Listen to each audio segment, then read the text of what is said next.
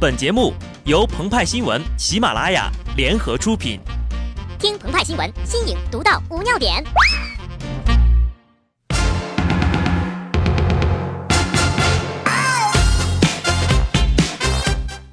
本文章转自澎湃新闻澎湃联播，听众朋友们，大家好，我是机智的小布。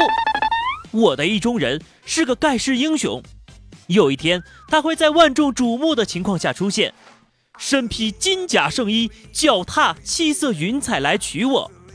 可是我猜到了开头，却猜不到结尾。天空飘来的不是至尊宝，而是五个字儿：东方饺子王。天空飘来五个字儿，那都不是事儿。以前呢，有个同事是东北汉子，每逢佳节他就喜欢吃饺子。他常常说呀。吃到了饺子，就想起了家乡，就能找到回家的路。这一下，鹏鹏和派派也终于明白其中的含义了。近日呀，东北多地迎来了持续的六级严重污染天气。十一月八号，沈阳 PM 二点五浓度爆表，全市 PM 二点五均值一度达到了一千一百五十五微克每立方米，局地雾霾指数一度突破了一千四。而世界卫生组织认为安全的 PM 二点五浓度是二十四小时平均浓度低于每立方米二十五微克，用体育老师的数学水平也可以知道差了五十五倍呀！沈阳的 PM 二点五指数突破了一千四，这是多么震撼人心的数字呀！不申请吉尼斯世界纪录简直太可惜了。但是也有舆论认为。对酒精雾霾考验的国人来说，这个数字还是个小意思啦。对此，路边社发表重要社论：四千点才是雾霾新起点。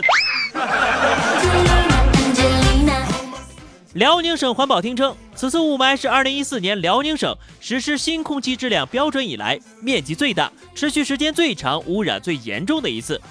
除了辽宁之外，吉林与黑龙江省内多地也遭遇到了严重雾霾，长春和哈尔滨也是霾值爆表啊！东北雾霾引起了全国媒体的关注。某中央媒体在街头上采访路人：“大妈，雾霾对你的生活有什么影响吗？”路人回答：“哎呀妈，影响老大了。首先呢，我不是你大妈，我是你大爷呀。”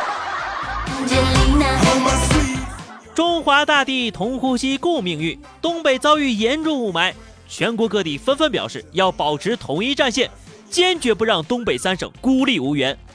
帝都第一个举起了同盟的大旗，空气质量预报显示，北京十号中度污染，十一号转为重度，预计空气污染将持续到十三号。魔都也紧随其后，空气预报员说，东北这几天刮北风。污染物可能被吹到海上，如果上海这两天风向改变，也不排除这些污染物被吹到陆地上的可能啊！只有喝过了地沟油、尝过了僵尸肉、吸过了雾霾的人，才能写出如此精辟的论述。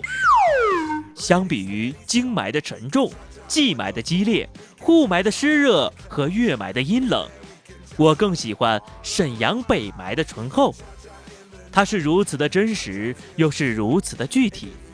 黑土的甜腥与秸秆焚烧的炭香充分混合，再加上尾气的催化和低气压的衬托，最后再经过热源袅袅流烟的勾兑，使得北霾口感干裂适可，吸入后持久绵长，让品味者肺腑欲焚，欲罢不能。这是人类辛劳与自然的馈赠共同作用的结晶。雾是帝都重，霾是故乡醇。说不下去了，辣眼睛。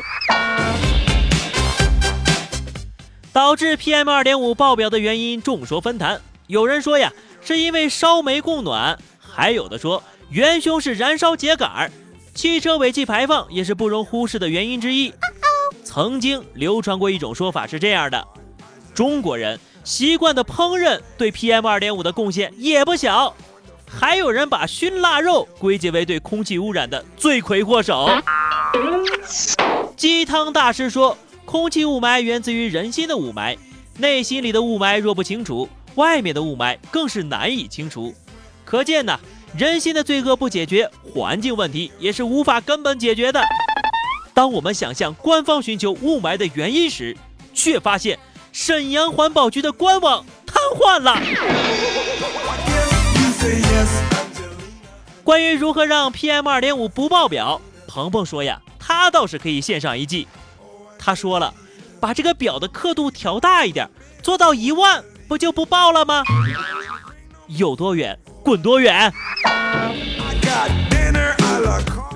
对于雾霾这件事儿，我们应该用一分为二的辩证唯物主义的方法来看待。雾霾虽然带来了诸多问题，但是还是有很多好处的嘛。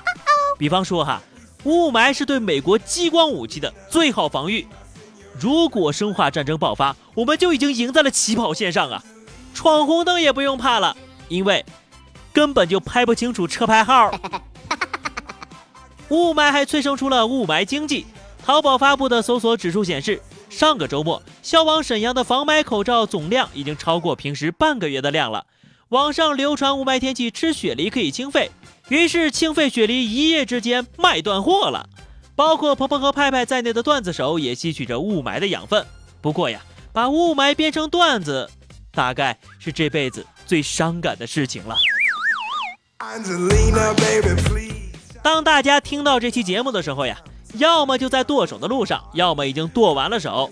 我们在这里呢，友情提醒，记得哈，多去囤一点纯自然、无公害、原味的清新的空气吧，说不定哪天就再也吸不到了。